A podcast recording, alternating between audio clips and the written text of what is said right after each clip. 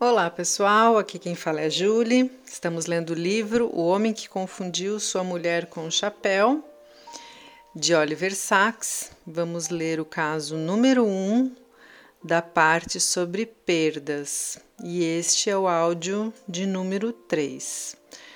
É, este caso é o que deu nome ao livro, né? Então o, o capítulo se chama O Homem que Confundiu Sua Mulher com um Chapéu. Vamos conhecer este caso. O Dr. P era um músico excelente. Fora célebre como cantor durante muitos anos e depois na faculdade de música de sua região como professor. Foi ali, no relacionamento com seus alunos, que certos problemas foram observados pela primeira vez. Às vezes, um aluno se apresentava e o Dr. P não o reconhecia ou especificadamente não reconhecia seu rosto. No momento em que o aluno falava, o Dr. P reconhecia-o pela voz. Incidentes como esse multiplicaram-se, causando embaraço, perplexidade, medo e às vezes situações cômicas. Pois não só o Dr. P cada vez mais deixava de reconhecer rostos, mas ainda por cima via rostos onde eles não existiam. Na rua, jovialmente, a lá Mr. Margot, Mr. Ele afagava o topo de hidrantes e parquímetros pensando que eram cabeças de crianças. Dirigia-se cordialmente aos puxadores e esculpidos dos móveis e se espantava quando eles não respondiam. A princípio, as pessoas e até mesmo o Dr. P riam dessas confusões esquisitas, julgando que eram gracejos. Pois ele não tivera sempre um senso de humor peculiar, dando a xistes e paradoxos em estilo zen? Suas capacidades musicais continuavam deslumbrantes como sempre. Ele não se sentia doente, jamais se sentira melhor na vida e os enganos eram tão risíveis e tão originais que não poderiam ser sérios ou significar algo grave. A ideia de que havia algo errado só foi surgir uns três anos depois, quando o diabetes se manifestou. Ciente de que o diabetes poderia afetar-lhe a visão, o Dr. P consultou um oftalmologista, que fez um histórico minucioso e lhe examinou atentamente os olhos. Com seus olhos não há nada de errado, concluiu o médico, mas há problema nas partes visuais de seu cérebro. O senhor não precisa dos meus serviços, precisa consultar um neurologista. E assim, em consequência desse parecer, o Dr. P me procurou. Assim que o vi, em poucos segundos ficou evidente que não havia traço algum de, de demência na acepção comum do termo. Ele era um homem muito culto e simpático, falava bem, com fluência, imaginação e humor. Eu não podia imaginar por que ele teria sido encaminhado à nossa clínica. E, no entanto, havia alguma coisa meio estranha. Ele ficava de frente para mim quando falava, estava orientado por mim, porém existia algum problema, era difícil dizer. Ele, ele me encarava com os ouvidos, acabei por constatar, mas não com os olhos. Estes, em vez de me olhar, de me fitar, de me acolher da maneira normal, faziam estranhas fixações súbitas em meu nariz, minha orelha direita, desciam até meu queixo, subiam para o meu olho direito, como se estivessem notando ou até mesmo estudando essas características individuais, porém sem enxergar o rosto inteiro, suas expressões mutáveis, o eu como um todo. Não tenho certeza de ter percebido isso totalmente na época Havia apenas uma provocadora estranheza, alguma falha na interação normal entre olhar e expressão. Ele me via, corria os olhos por mim e, no entanto. Qual parecer, parece ser o, o seu problema? perguntei por fim. Nenhum que eu saiba, ele replicou com um sorriso, mas as pessoas parecem achar que há algo errado com os meus olhos.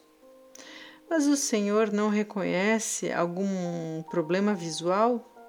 Não, não diretamente, mas de vez em quando cometo erros. Saí da sala por alguns momentos para conversar com sua esposa. Quando retornei, o Dr. P estava sentado placidamente perto da janela, atento, ouvindo em vez de olhar para fora. O tráfego, disse ele, sons das ruas, trens à distância, eles compõem uma espécie de sinfonia, não? Você não acha? Conhece a Pacific 234 de Honegger? Que homem mais simpático, pensei comigo. Como é que pode haver algum problema sério? Ele permitiria que eu examinasse? Sim, mas claro, Dr. Sachs.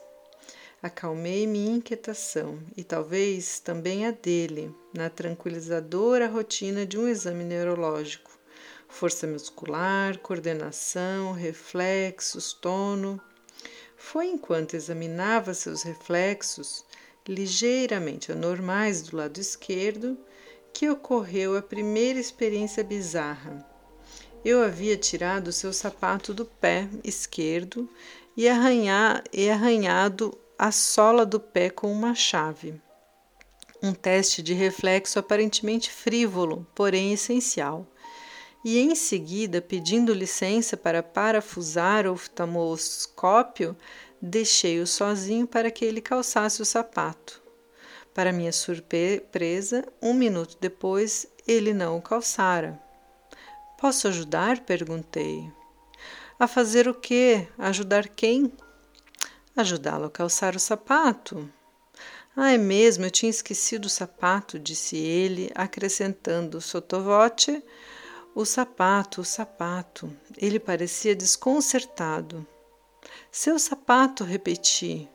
Talvez queira calçá-lo? Ele continuou a olhar para baixo, embora não para o sapato, com uma concentração intensa, mas mal dirigida. Por fim, seu olhar parou sobre seu pé. Esse é meu sapato, não? Eu teria ouvido mal? Ele teria visto mal? Meus olhos, ele explicou, levando a mão ao pé. Este é meu sapato, não é? Não, não é. Esse é o seu pé. O sapato está ali.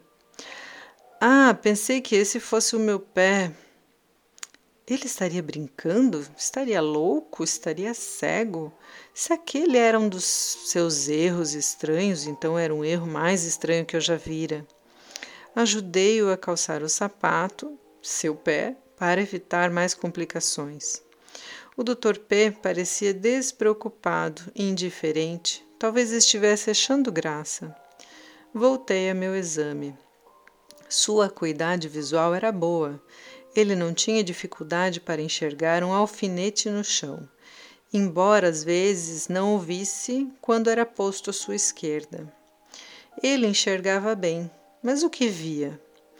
Abri uma revista National Geographic e lhe pedi que descrevesse algumas ilustrações. Suas respostas foram muito curiosas. Seus olhos dardejavam de uma coisa para outra, captando características minúsculas, características individuais, como haviam feito com meu rosto. Um brilho marcante, uma cor, uma forma, prendiam-lhe atenção e suscitavam comentários, mas em nenhum caso ele captou a cena como um todo. Ele não conseguia ver o todo, apenas detalhes, que localizava como os bips de uma tela de radar.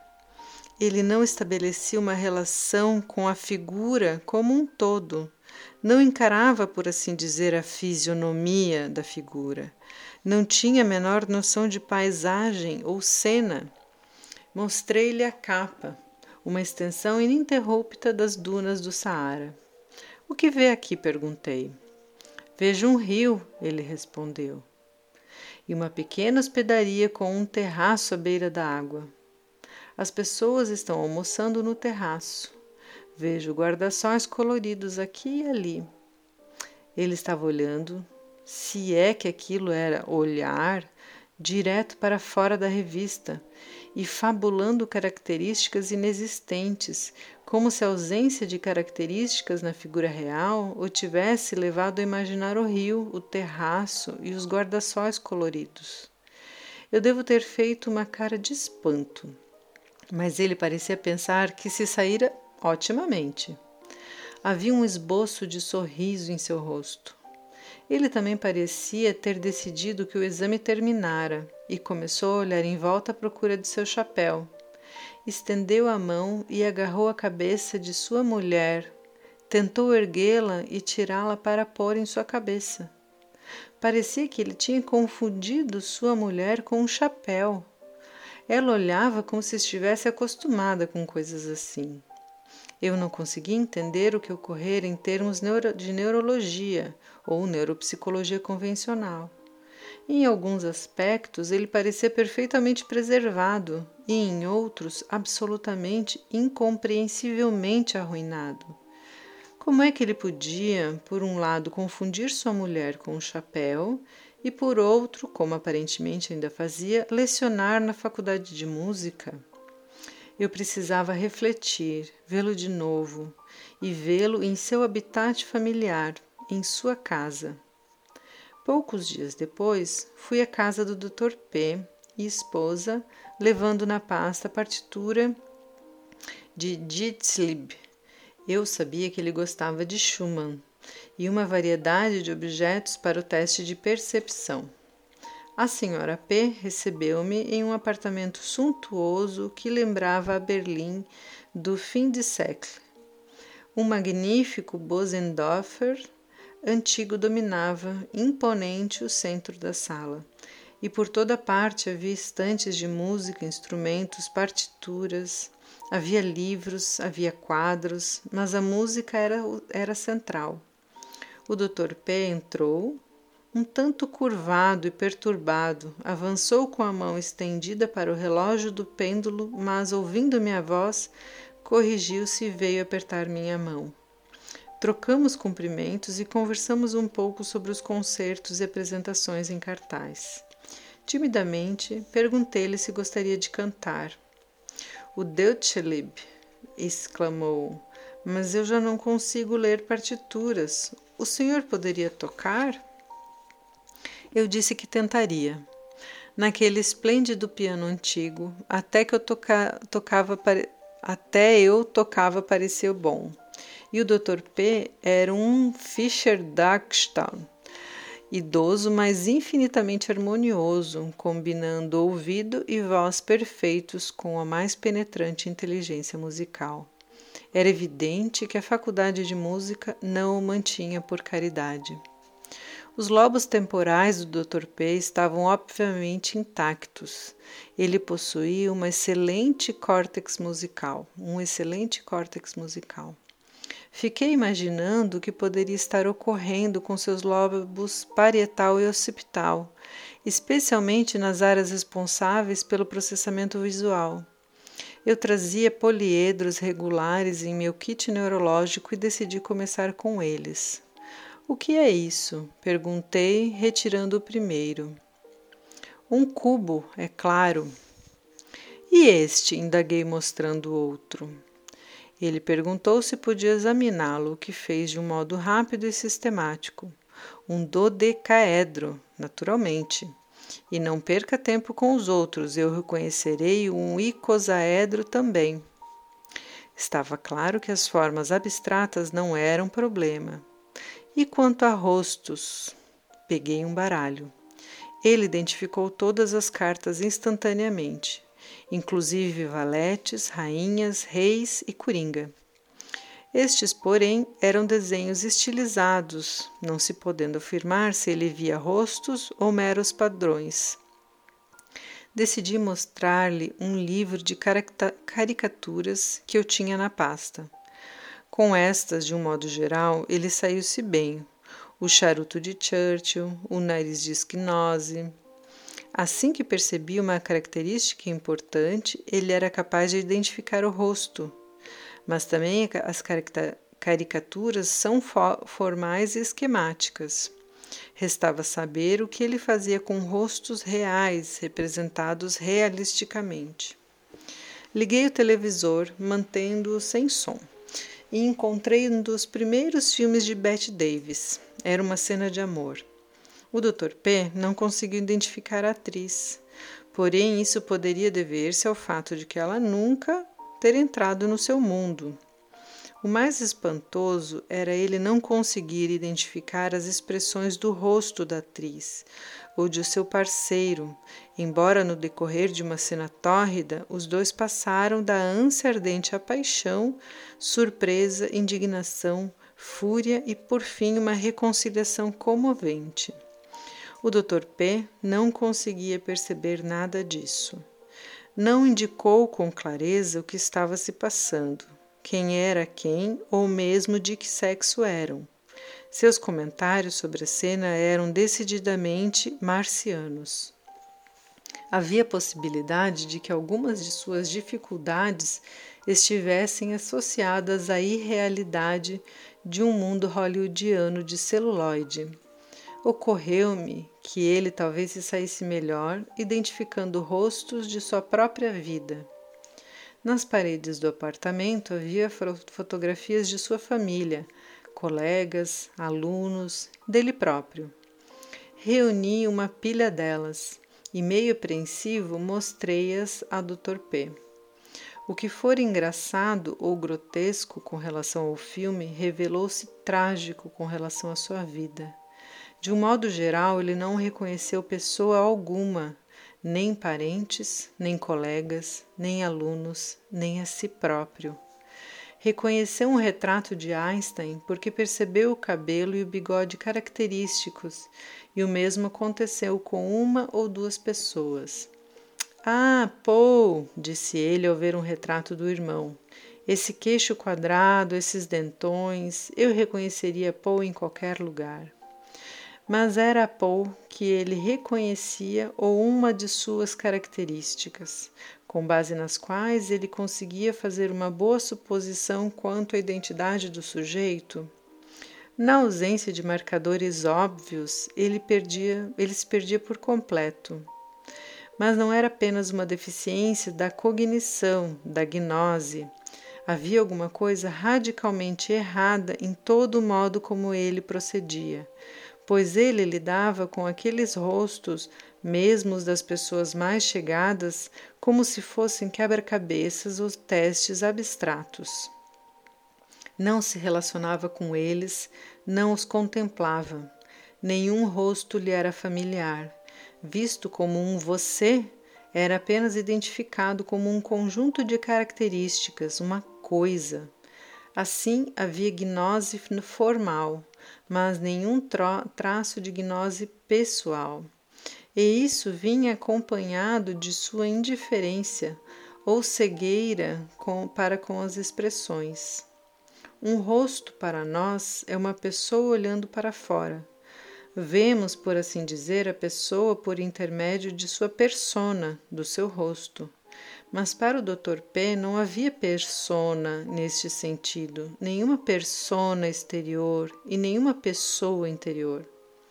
No caminho para o apartamento do Dr. P, eu havia entrado em uma floricultura e comprado uma vistosa rosa vermelha para pôr na lapela.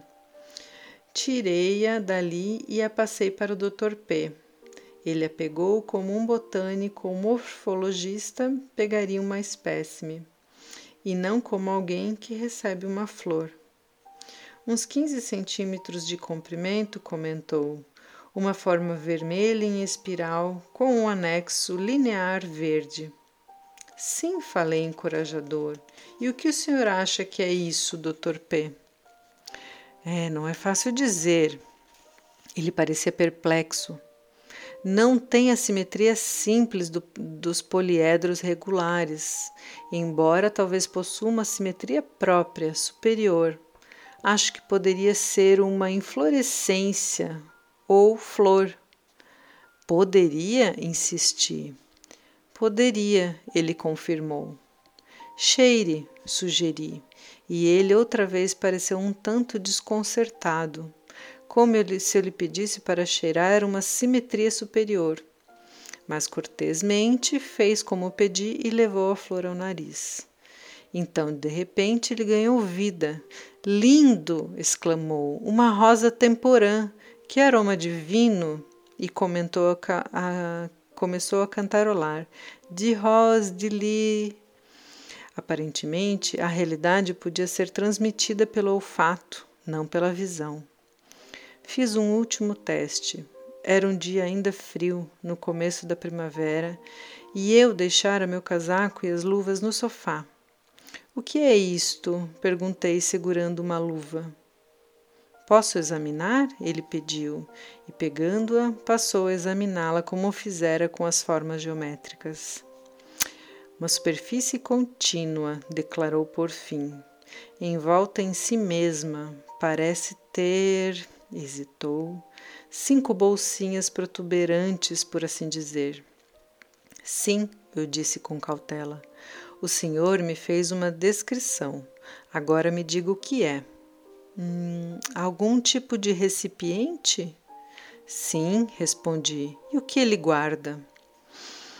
Guarda seus conteúdos, replicou o doutor P. rindo. Há muitas possibilidades. Poderia ser um porta-moedas, por exemplo, para cinco tamanhos de moedas. Poderia. Interrompi a torrente de ideias amalucadas. Não lhe parece familiar? Não acha que isso poderia conter, poderia servir como para uma parte do seu corpo? Nenhuma luz de reconhecimento despontou em seu rosto. Aqui tem uma nota de rodapé que diz assim: Posteriormente, por acidente, ele a calçou, exclamando: Meu Deus, é uma luva! Isso lembra o paciente Lanucci, do Kurt Goldstein, que só conseguia reconhecer os objetos dinamicamente tentando usá-los. E aí continuamos assim. Uma criança nunca teria capacidade de falar em uma superfície contínua e envolta em si mesma, mas qualquer criança, qualquer bebê reconheceria imediatamente uma luva como tal, como algo familiar, algo que dizia respeito à mão. O Dr. P não. Ele não via coisa alguma como familiar. Visualmente, ele estava perdido em um mundo de abstrações sem vida. De fato, ele não possuía um verdadeiro mundo visual, assim como não possuía um verdadeiro visu eu visual. Era capaz de falar sobre as coisas, mas não as via face a face.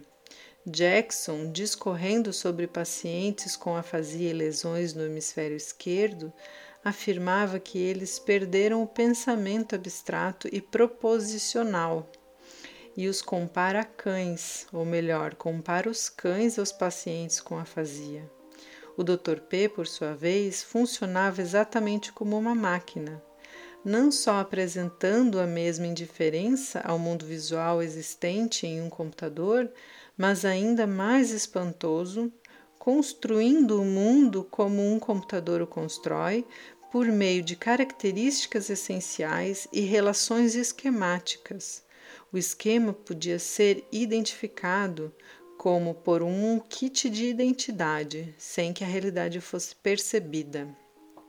Os testes que eu fizera até então nada me revelaram sobre o mundo interior do Dr. P. Seria possível que sua memória e imaginação visual ainda estivessem intactas? Pedi-lhe que se imaginasse entrando em uma de nossas praças pelo lado norte, que atravessasse na imaginação memória e me dissesse as construções por que ele poderia passar enquanto andava. Ele mencionou as construções do lado direito, mas nenhuma do lado esquerdo. Pedi então que ele se imaginasse entrando na praça pelo lado sul. Novamente, ele mencionou os edifícios que ficavam do lado direito, embora fossem exatamente os que ele omitira antes. Os que ele vira internamente antes não foram mencionados dessa vez. Podia-se presumir que não eram mais vistos, entre aspas. Estava evidente que seu problema com o lado esquerdo, seus déficits no campo visual, eram tanto internos quanto externos, dividindo ao meio sua memória e imaginação visual. E quanto à sua visualização interna em um nível superior, Pensando na intensidade quase alucinatória com que Tolstói visualiza e anima seus personagens, fiz ao Dr. P perguntas sobre Ana Karenina. Ele conseguiu recordar incidentes sem dificuldades. Sua compreensão da trama estava intacta, mas ele omitiu por completo características visuais, narrativas visuais e cenas. Lembrava-se das palavras dos personagens, mas não de seus rostos, e ainda quando solicitado, ele pudesse citar as descrições visuais originais, com sua memória notável e quase textual, ficou patente que elas eram absolutamente vazias para ele, destituídas de realidade dos sentidos, da imaginação ou da emoção. Portanto, havia também uma agnosia interna. Ficou claro, porém, que isso apenas ocorria com certos tipos de visualização. A visualização de, de rostos e cenas, de narrativa ou, ou drama visual encontrava-se profundamente prejudicada. Era quase ausente. Mas a visualização de esquemas estava preservada e talvez mais aguçada Assim, quando comecei com ele um jogo mental de xadrez, ele não teve dificuldade para visualizar o tabuleiro ou os movimentos. De fato, nenhuma dificuldade para me derrotar estrondosamente.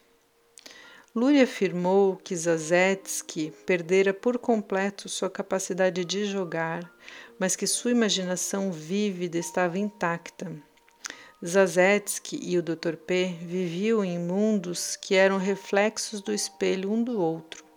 Mas a diferença mais triste entre eles estava que Zazetsky, como explicou Lúria, lutava para recuperar suas faculdades perdidas com a tenacidade indômita dos desgraçados, ao passo que o Dr. P não estava lutando, não sabia o que fora perdido e, de fato, não sabia que alguma coisa se perdera.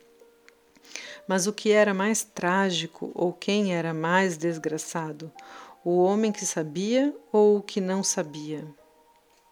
Quando o exame terminou, a senhora P nos chamou para a mesa, onde havia café e uma deliciosa profusão de pedaços de bolo. Faminto, cantarolando, o Dr. P tirou-se aos bolos. Com rapidez e fluência, sem pensar melodiosamente, ele puxava os pratos para si e se servia deste e daquele numa grande torrente gorgolejante. Uma canção comestível até que subitamente houve uma interrupção. Um alto e peremptório toque-toque-toque à porta. Sobressaltado, confuso, paralisado pela interrupção, o Dr. P parou de comer e quedou-se hirto, quedou-se hirto, imóvel na cadeira, com uma perplexidade indiferente e cega no rosto. Ele enxergava, mas já não via a mesa. Já não a recebia como uma mesa abarrotada de bolos. A esposa pôs café em sua xícara, o cheiro excitou-lhe o olfato e o trouxe de volta à realidade. A melodia do comer recomeçou. Pensei comigo, como é que ele faz as coisas? O que acontece quando ele está se vestindo, lavando as mãos, tomando banho? Segui sua esposa até a cozinha e perguntei como, por exemplo, ele conseguia vestir-se. Do mesmo modo como ele come, ela explicou. Eu deixo fora suas roupas de costume, em todos os lugares de costume, e ele se veste sem dificuldade, cantando para si mesmo. Faz tudo cantando para si mesmo. Mas, se for interrompido, ele perde o fio da meada, para completamente, não reconhece suas roupas nem seu corpo. Ele canta o tempo todo. Canções de comer, canções de vestir, canções de banho, de tudo não consegue fazer uma coisa senão a transformar em uma canção. Enquanto conversávamos, minha atenção foi atraída pelos quadros nas paredes. Sim, disse a senhora P. Ele era um pintor talentoso, além de cantor. A faculdade expunha seus quadros todo ano. Examinei-os curioso. Estavam em ordem cronológica. Todas as suas obras iniciais eram naturalistas e realistas, vívidas em espírito e atmosfera, mas finalmente detalhadas e concretas. Finamente detalhadas e concretas. Anos depois, tornaram-se menos vívidas, menos concretas, menos realistas e naturalistas, e muito mais abstratas, até mesmo geométricas e cubistas. Por fim, nas últimas pinturas, as telas eram absurdas, ou absurdas para mim, meras linhas caóticas e manchas de tinta. Comentei isso com a senhora P. Ora, vocês médicos são uns filisteus, ela exclamou. Não consegue ver o desenvolvimento artístico? Como ele renunciou ao realismo da sua juventude e avançou para uma arte abstrata, não representativa? Não, não é isso, eu disse a mim mesmo, mas evitei mencioná-lo à pobre senhora P. Ele de fato passara do realismo à não representação e ao abstrato. Porém, não se tratava do avanço do artista, e sim da patologia. Avanço em direção à profunda gnosia visual, na qual todas as capacidades de representação e imaginação, todo o senso do concreto, todo o senso da realidade estavam sendo destruídos.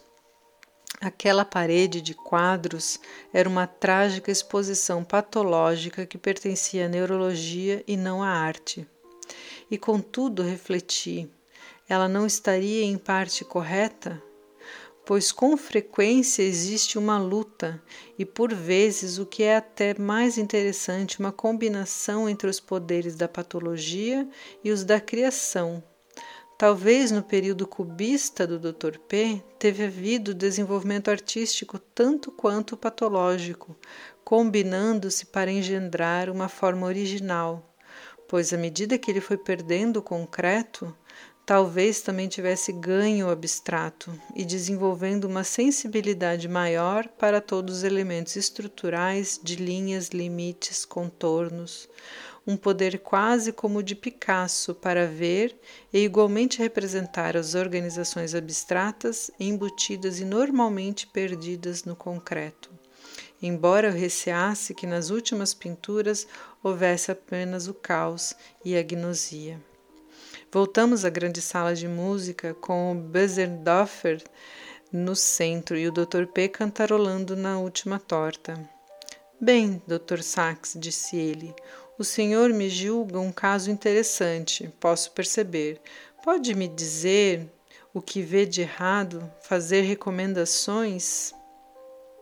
Não posso dizer o que vejo de errado, respondi, mas lhe direi o que, a meu ver, está certo. O Senhor é um músico magnífico e a música é a sua vida. O que eu prescreveria em um caso como o seu é uma vida que consiste inteiramente em música. A música tem sido o centro, agora faça dela toda a sua vida. Ai, que lindo isso, né? Depois eu comento. Isso foi há quatro anos.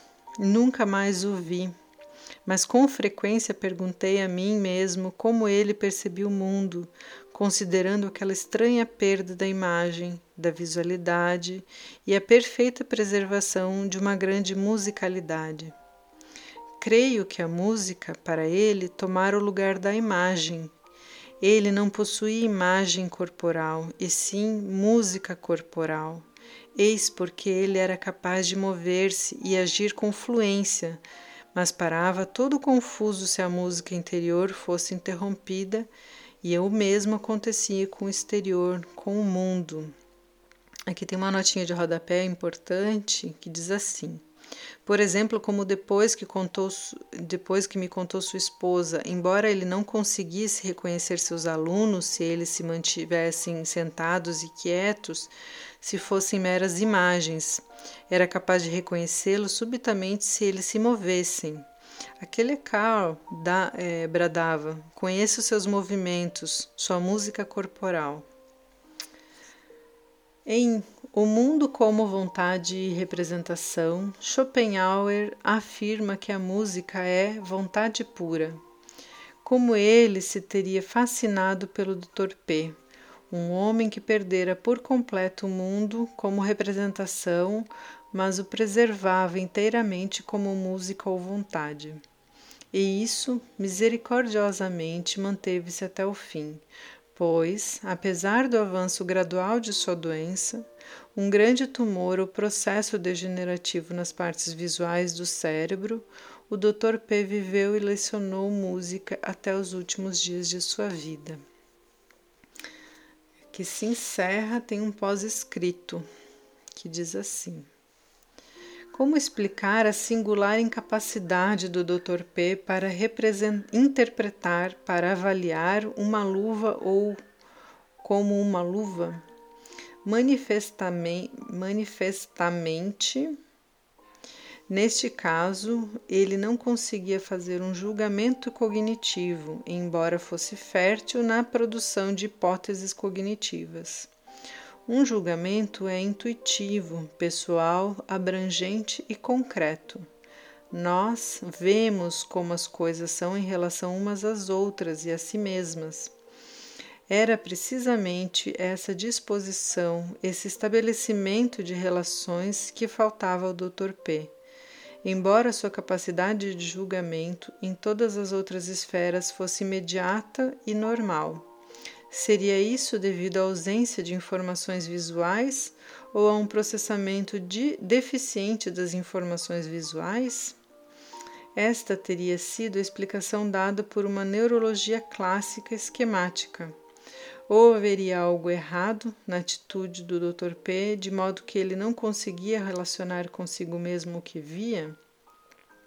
Essas explicações ou modos de explicações não são mutuamente excludentes. Estando em modos diferentes, elas podem coexistir e ser ambas verdadeiras. E isso é reconhecido implícita ou explicitamente pela neurologia clássica, implicitamente por Macrae, quando ele julga inadequada a explicação dos esquemas deficientes ou processamento e integração visual deficientes, explicitamente por Goldstein, quando fala em atitude abstrata.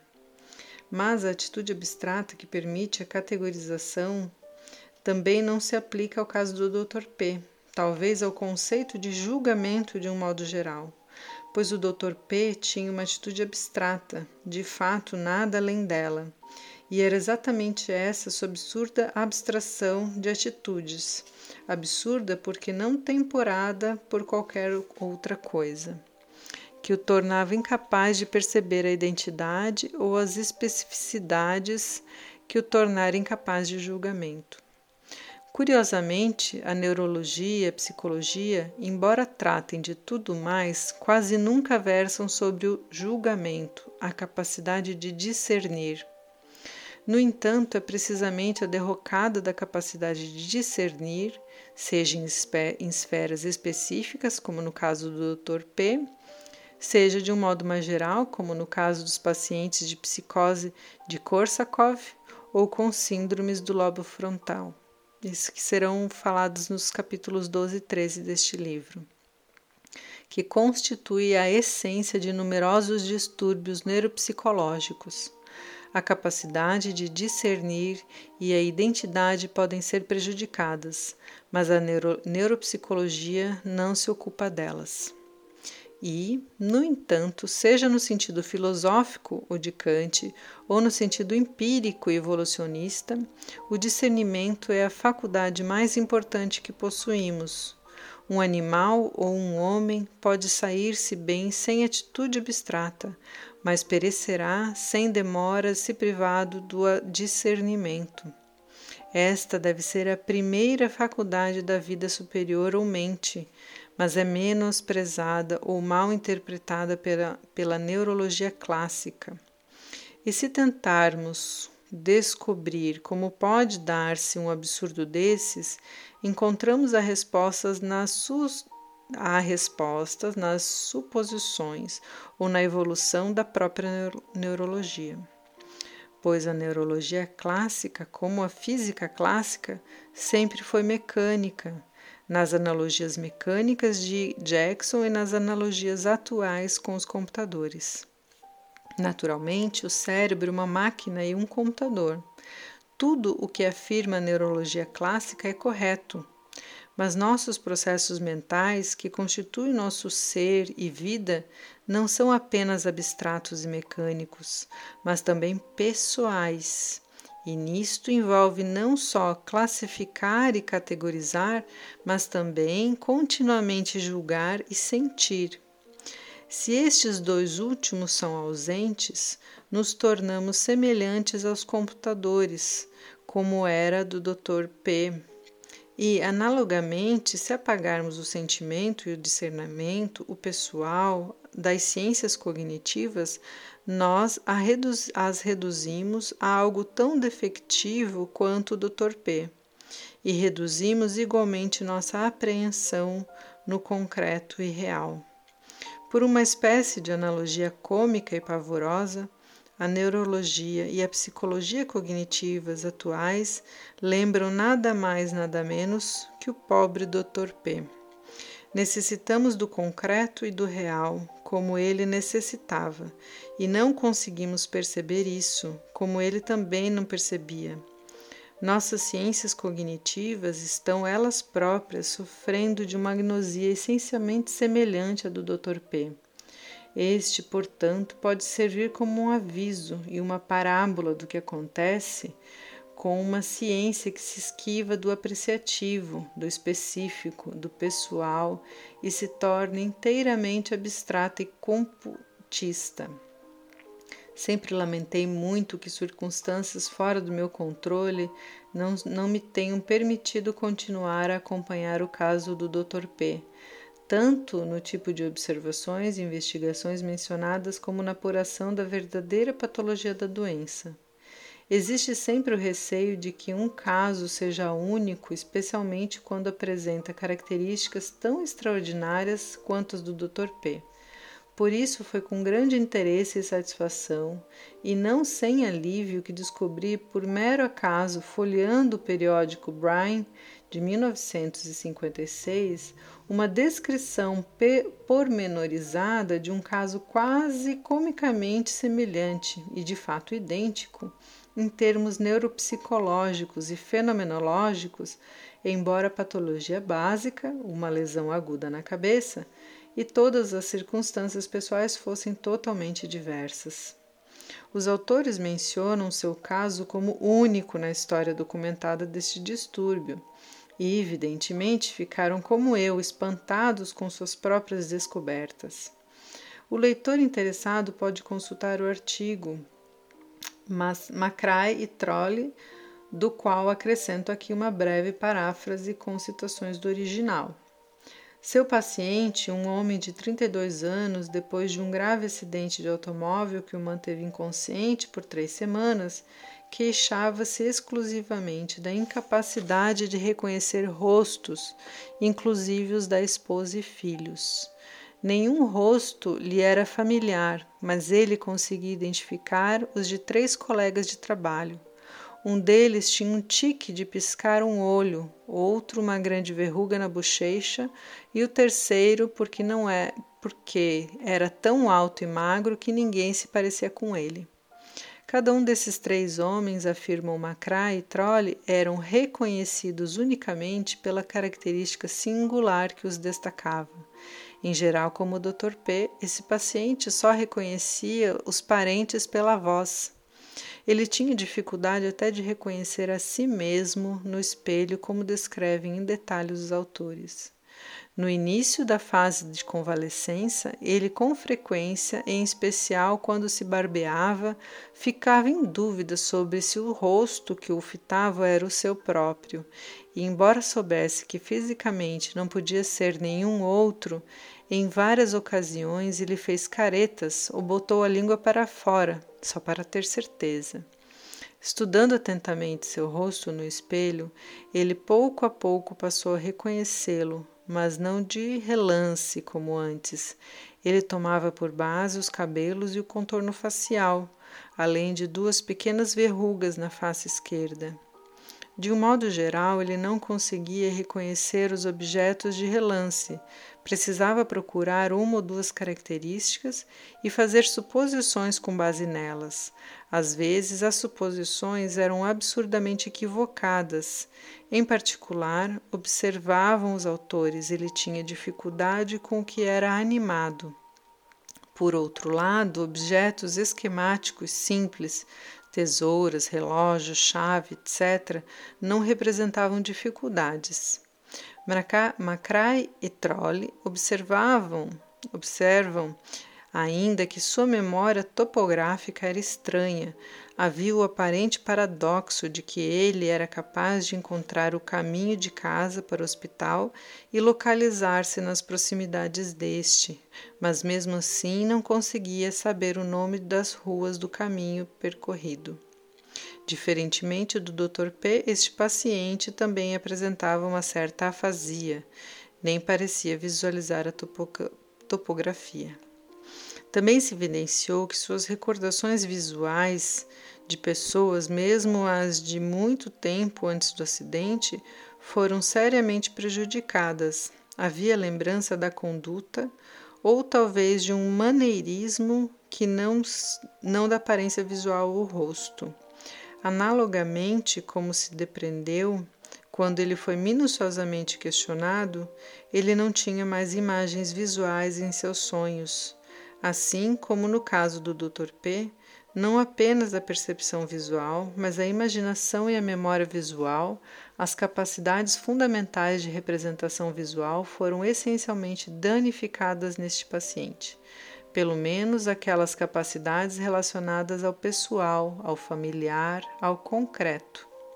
Uma cômica observação final: enquanto o Dr. P confundiu sua mulher com um chapéu, o paciente de Macrae, também incapaz de reconhecer a esposa, precisava que ela se identificasse com um marcador individual, que neste caso era um artigo bem destacado de vestuário, como por exemplo um grande chapéu. E assim chegamos ao fim do primeiro caso. É, uma coisa que me chama bastante atenção neste caso, né, e na postura do, do Dr. Oliver Sacks, é o respeito que ele tem é, pela condição do paciente, né? Então, assim, quando o paciente fala, né, tá, então eu tenho algum problema, ele coloca muito na balança o quanto a pessoa tem consciência daquilo, né? E aí ele compara ali, né, um paciente que não sabe do que do seu déficit, né? E um paciente que tem noção, que eu acho que essa é a chave, né, do, do, do caso, paciente que sabe que está fazendo algo errado, né? Então ele sofre com isso e tenta fazer o certo. No caso do Dr. P, não, ele não sabia, né, que ele tinha algo errado. E aí o Dr. Oliver disse: "Não, você tá tudo certo, né? Então assim, a música é importante para ti e coloque ela no centro da tua vida". Porque aí ele não focou no, no que tinha de perda, mas no, no brilhantismo que o Dr. P tinha na vida dele, né? Caso muito, muito lindo. E é isso aí, pessoal. Espero que vocês tenham gostado e até o próximo caso.